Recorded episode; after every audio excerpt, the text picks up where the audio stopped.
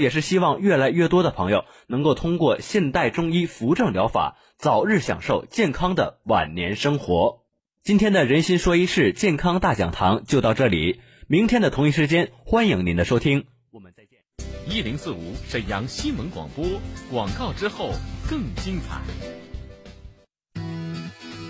妈，快上辣姐家牛肉酱，我要拌面条。奶奶，我要吃辣姐家牛肉酱，拌拌老香了。媳妇儿，记得多买几瓶辣姐家牛肉酱啊，晚上在家吃火锅，汤料蘸料都少不了。妈，告诉你个厨房妙招，看辣姐家牛肉酱，炒菜拌菜都放点儿，做啥都是大厨的味道。中意辣姐家纯手工牛肉辣酱，内蒙古新鲜牛里脊肉加辣椒、豆豉、花椒，大铁锅慢火熬成，香浓味足，健康解馋，好吃到停不下来。辣姐家纯手工牛肉辣酱，想咋吃就咋吃，咋做咋好吃。中瓶装二十二元，大瓶装二十九块八，买十瓶再送两瓶，只要打一个电话，美味直接快递到家。货到再付款，辣姐家牛肉辣酱抢购热线：四零零幺五九幺九幺六，四零零幺五九幺九幺六。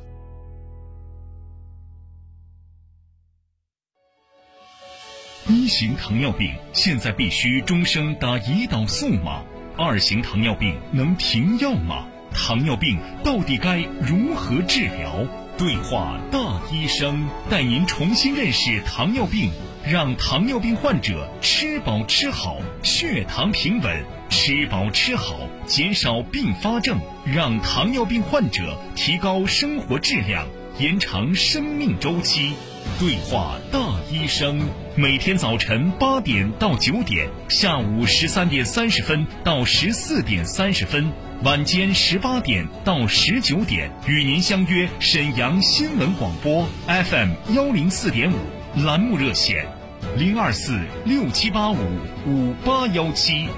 零二四六七八五五八幺七。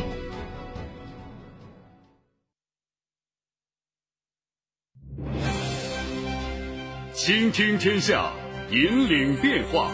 这里是沈阳广播电视台新闻广播，中波七九二，调频一零四点五，康平地区调频一零七。法库地区调频九二点四，第一时间，第一影响，沈阳广播电视台新闻广播。新闻广播。天气随身听，一零四五气象站。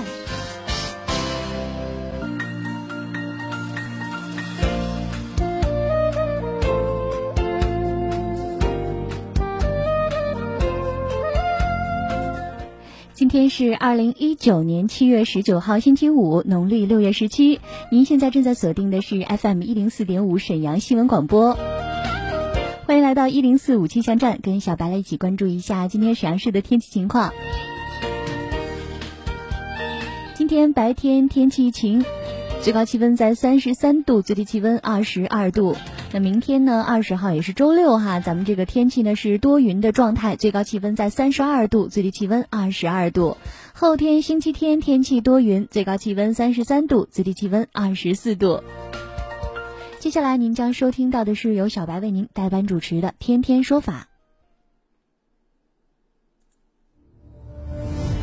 权威法律解读。精准案件分析，异地监护呢是在我们二零一七年十月一日实施的民法总则第三十经营者他有没有主观的诱骗的故意存在？说理，观点交锋碰撞，维权彰显公平正义。自己的财产三年保全，这是这种对自己财产进行保全是很奇怪的这种情况，目前没有办法给他去定义。天天说法，重磅升级，强势回归。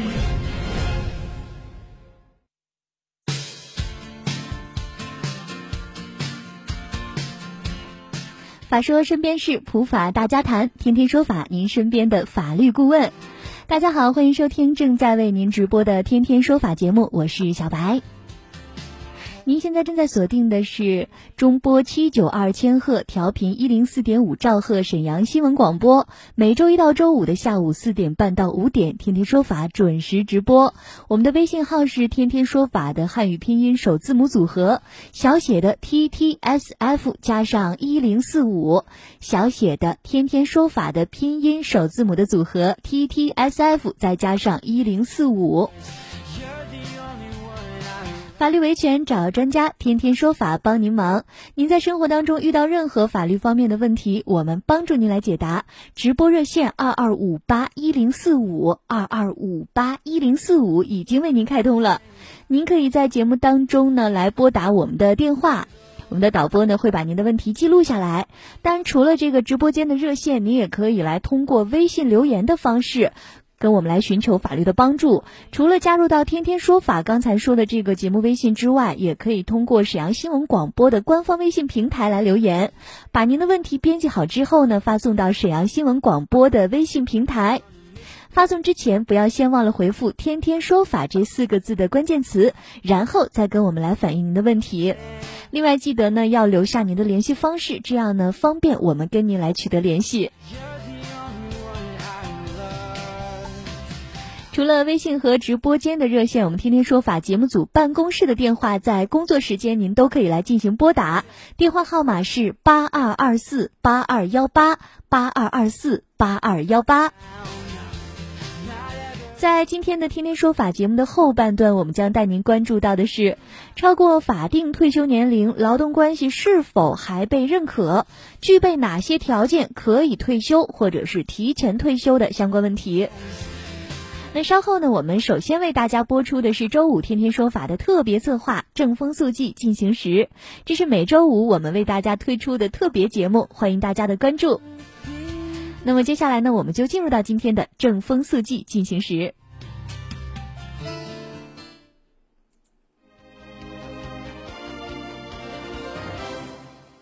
品评新闻，聚焦真相。这里是正在为您直播的《正风肃纪进行时》节目。我们常把巡查比喻为政治体检，这个体检就是要用政治标尺来比对、来衡量、来诊断，从而找出病灶，对苗头性问题早发现、早纠正，达到治病救人的目的，进而防范政治灰尘和政治细菌的侵袭，永保党的机体健康。从二零一七年底开始，沈阳市委巡查工作领导小组组成多个巡查组，开始对全市的党组织开展巡查体检。有人说了，巡查就是鸡蛋里挑骨头，是没事找事儿。那么事实究竟是不是这样呢？被巡查单位是最有发言权的。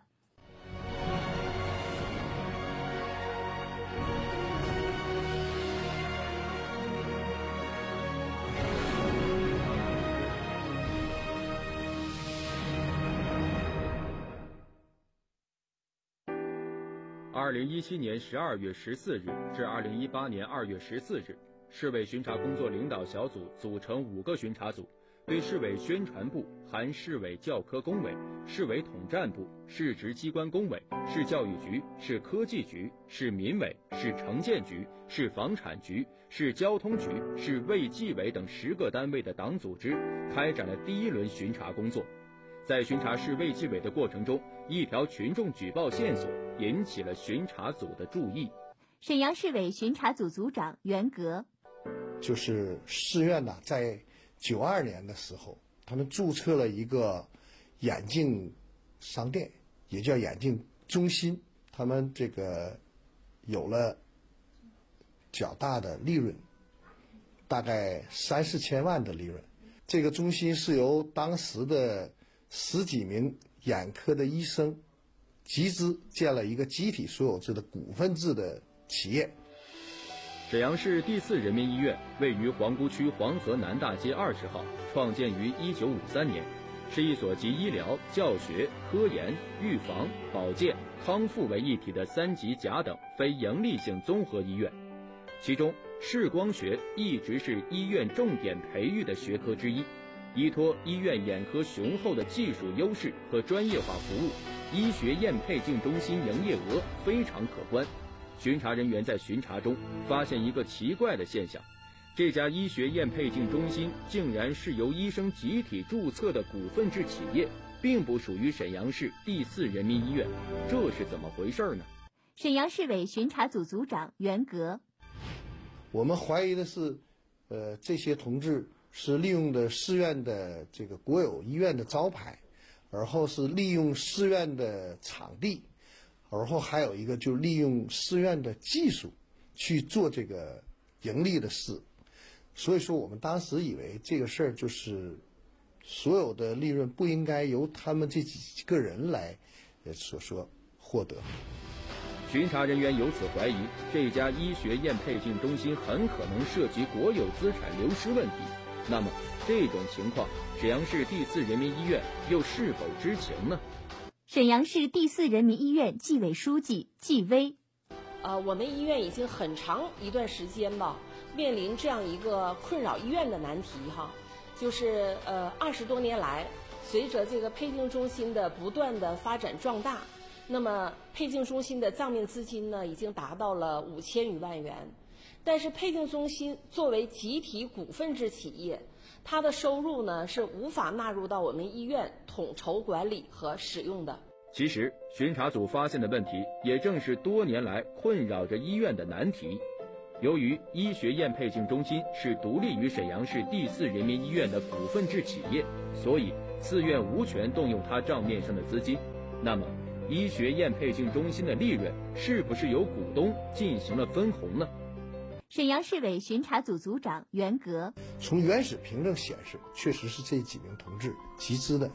所以说要从法律上意义上讲，他们是有追诉权的，也有权利获得利益分配的。但是这些年，这些同志没有获得利益分配。由于体制原因，医院不能动用医学验配镜中心账面上的资金。但是作为医学验配镜中心的股东，这么多年来为什么没有进行利润分配呢？沈阳市第四人民医院纪委书记纪威告诉记者，这还得从医学验配镜中心的前身说起。在一九九一年的时候，呃，我们医院眼科七十余名职工自愿出资开始兴办起眼镜店，呃，经营了一年以后，在一九九二年十一月份的时候正式申请注册了企业，成立了四院眼科配镜中心。最初由七十多名医院职工出资兴办的眼镜店，为什么后来变成了只有十几名医生出资的股份制企业呢？原来。就在眼镜店兴办的第二年，医院的七十多名出资人已经按照约定收回了投资的本金和利息。与此同时，四院眼科配镜中心正式注册股份制企业，股东由十几名医生组成。那么，这些股东究竟出资多少呢？沈阳市委巡查组组长袁革，九二年正式注册的时候，已经没有职工进行集资了。而是拿着这个眼镜中心的利去注的册，只不过是用了当时这个眼镜这个眼科这个几名医生的名字去注册的，是为了注册方便快捷。但是这么多年来，一直也没有对权属进行重新的明晰和分割。沈阳市第四人民医院纪委书记纪威。呃，当时注册呢，企业类型是集体所有股份制，一直呢经营到现在。沈阳市委巡查组组长袁革，现在这些同志都逐步退休，年龄大了。如果说这个问题不解决的话，可能几年、几十年以后，这个问题就成为我们国有资产流失的一个重大的这个问题隐患。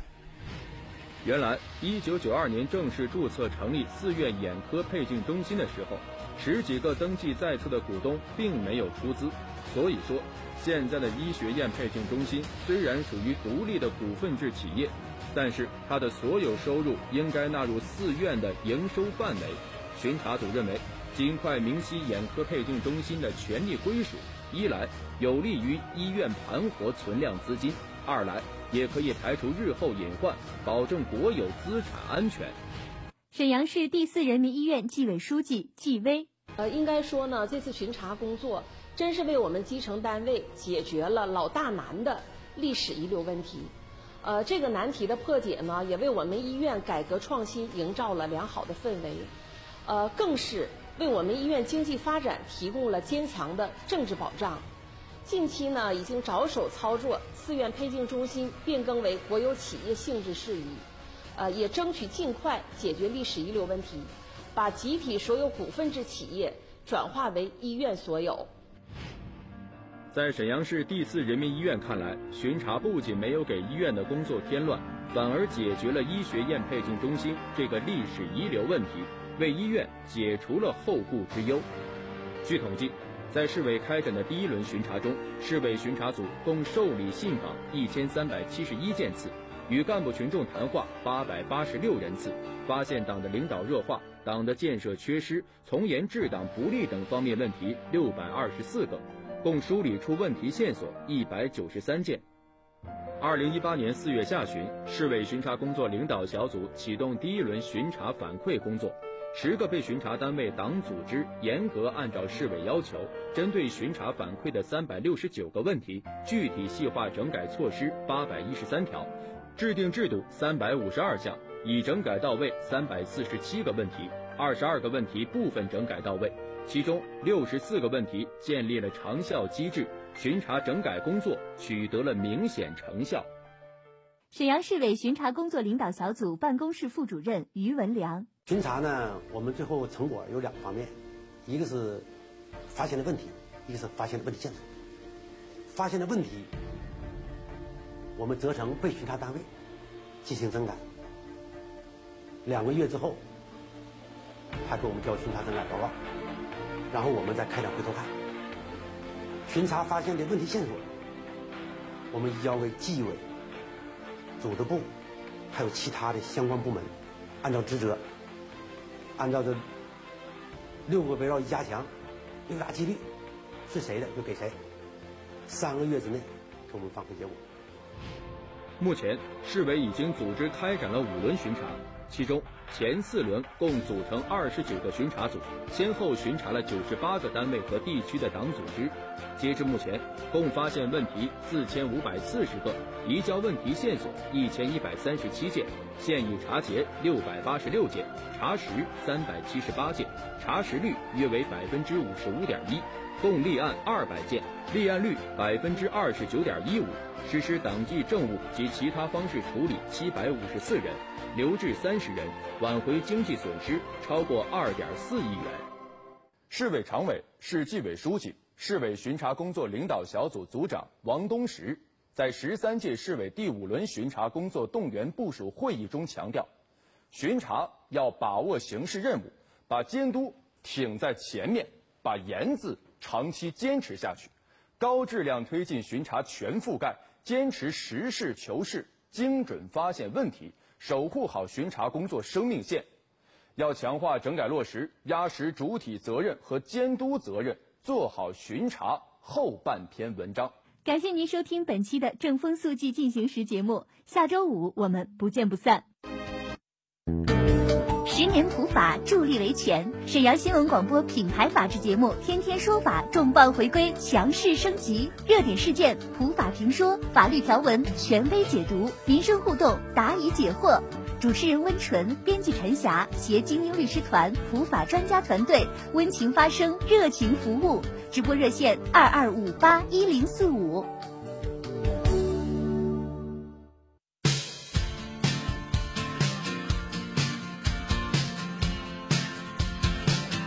刚才为大家播出的是《天天说法》节目的特别专题《正风肃纪进行时》，我是小白。接下来呢是一小段广告，我们稍事休息一下。广告过后呢，我们跟大家来共同关注一下超过法定退休年龄劳动关系是否被认可，具备哪些条件可以退休或者提前退休的相关内容。我们先进广告，一会儿回来。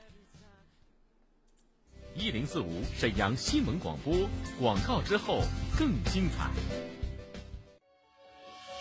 一型糖尿病现在必须终生打胰岛素吗？二型糖尿病能停药吗？糖尿病到底该如何治疗？对话大医生，带您重新认识糖尿病，让糖尿病患者吃饱吃好，血糖平稳；吃饱吃好，减少并发症，让糖尿病患者提高生活质量。延长生命周期。对话大医生，每天早晨八点到九点，下午十三点三十分到十四点三十分，晚间十八点到十九点，与您相约沈阳新闻广播 FM 幺零四点五栏目热线零二四六七八五五八幺七零二四六七八五五八幺七。大姐家纯手工牛肉辣酱，内蒙古优质新鲜牛里脊肉为原料，辣椒、豆豉、花椒为辅料，大铁锅慢火精心熬制，香浓味足，辣度适中，温润不燥，健康又解馋。辣姐家牛肉辣酱不添加香料和添加剂。开盖即食，香气弥漫，好吃到停不下来。可以拌饭吃、拌面吃、炒菜用、拌菜用、当汤料、当蘸料，反正是想咋吃就咋吃，咋做咋好吃。中瓶装二十二元，买十瓶送两瓶；大瓶装二十九块八，买十瓶送两瓶。现在打电话购买，直接快递到家，货到再付款。辣姐家牛肉辣酱抢购热线。四零零幺五九幺九幺六，四零零幺五九幺九幺六，四零零幺五九幺九幺六。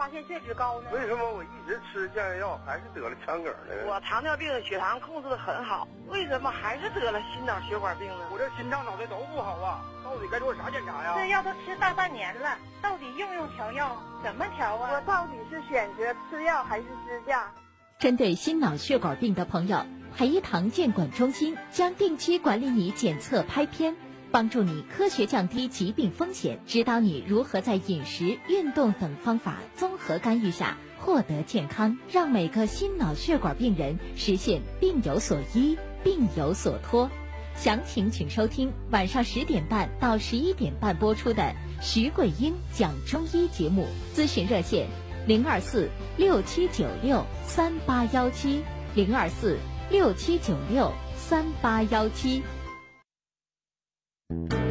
十年普法，助力维权。二零一八年五月一日，沈阳新闻广播品牌法制节目《天天说法》重磅回归，强势升级。热点事件普法评说，法律条文权威解读，民生互动答疑解惑。主持人温纯，编辑陈霞，携精英律师团、普法专家团队，温情发声，热情服务。直播热线二二五八一零四五。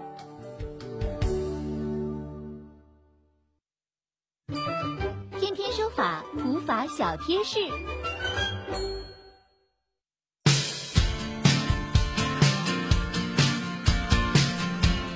欢迎回到正在为您直播的《天天说法》节目，我是小白。北京时间的十五点五十二分，那进入到我们的普法小贴士。最近啊，湖南省华容县人民法院啊审结一起确认劳动关系纠纷案。大概的案情呢是这样的：说有一位男子啊，他姓曾，我们叫他曾某。他在上班的途中呢遭遇车祸死亡。这位曾某的儿子呢就诉至法院，要求确认曾某确实与某一家公司存在着事实劳动关系。这个曾某啊，是从二零一四年的时候开始在这家公司从事保洁工作的。有一天呢，从住处去上班的途中呢，被不明车辆撞倒，造成当场死亡。肇事车辆驾驶员驾车逃逸。那某公司呢就辩称说，这个曾某上班时候的年龄已经超过了法定的退休年龄，岁数大了，应当依法不认定为劳动关系。想要不承认这个曾某跟自己公司的劳动关系，想要逃避责任哈。那么这个法院审理认为呢，《中华人民共和国劳动合同法》对达到法定退休年龄能否继续从事劳动没有做禁止性的规定，所以说这个法律并没有禁止聘用超过法定退休年龄的工作人员。判断是劳动关系还是劳务关系呢？主要是看这个劳动者是否享受了基本养老保险待遇。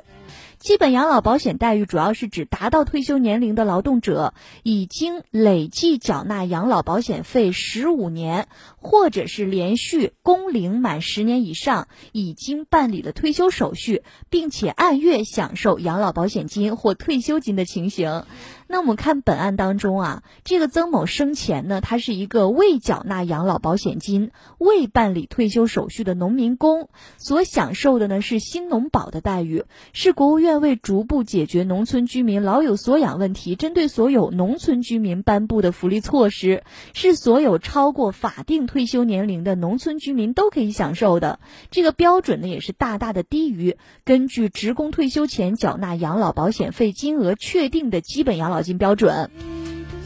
这个曾某享受的新农保呢，不属于职工基本养老保险待遇，所以说呢，曾某虽然在这个公司工作的时候已经超过了法定退休年龄，但是因为他是农村的居民，没有获得职工基本养老保险待遇。从充分保护劳动者合法权益角度考虑，他跟这家公司之间形成的工作关系应该认定为劳动关系，所以法院呢也是做出了上述的判决。这个公司并没有逃避掉他应该承担的责任。在这里呢，小白要提示我们收音机前的各位听友哈，这个事实劳务关系的认定虽然扩大了劳动者的保护范围，但是在实践当中，劳动者更应该注重以合理的方式避免自身权益被侵害。那接下来呢，我们来关注一下办理职工养老保险退休的条件到底是什么呢？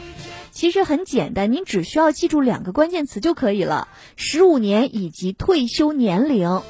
十五年指的是您按照规定参加职工养老保险并交费，累计交费时间大于等于十五年。实际的累计交费时间呢，是从您参加职工养老保险交钱开始计算的。十五年是最低的标准。根据社会保险长交多得的原则，交费时间越长，您的退休金就越高。达到法定退休年龄呢，是指随用人单位参保的职工，你男的是满六十周岁，女工人呢是满五十周岁，干部。是满五十五周岁，这个是女性干部啊，满五十五周岁。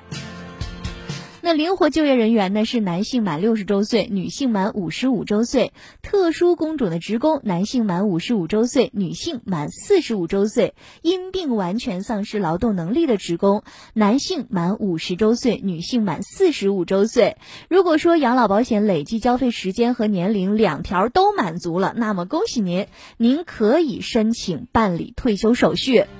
哪些人可以提前退休呢？关于这个职工提前退休，跟大家来说一下。国务院关于工人退休退职的暂行办法规定，符合下列条件之一的，应该退休。第一，从事井下、高空、高温、特别繁重体力劳动或者其他有害身体健康的工作，男性年满五十五周岁，女性年满四十五周岁，连续工龄满十年的。本项规定呢，也适用于工作条件与工人相同的基层干部。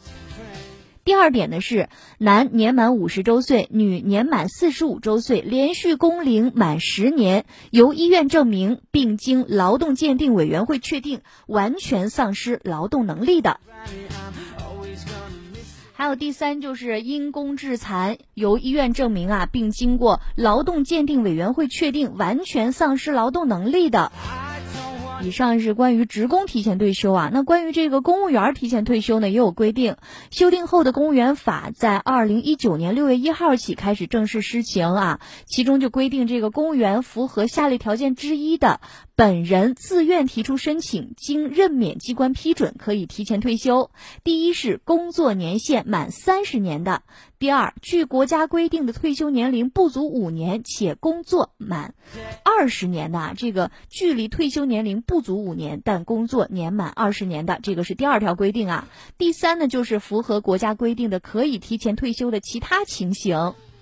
修订后的这个公务员法呢，还明确规定了申请提前退休的复核申诉程序。一旦申请提前退休未予准许，公务员对该人事处理不服的，可以自己到该人事处理之日起三十日内向这个原处理机关申请复核。对复核结果不服的呢，可以自己啊到这个复核决定之日起的十五日内，按照规定向同级公务员主管部门或者是做出该人事处理机关的上一级机关提出申诉。当然也可以不经复核啊，自己到这个该人事处处理之日起的三十日内，直接呢提出申诉。了解到了这些，我们就知道，如果说真的想要提前退休的话，到底应该符合什么样的条件，那么才可以办理提前退休。好了，今天就是天天说法的全部内容，感谢各位听友的收听，我们下期再见。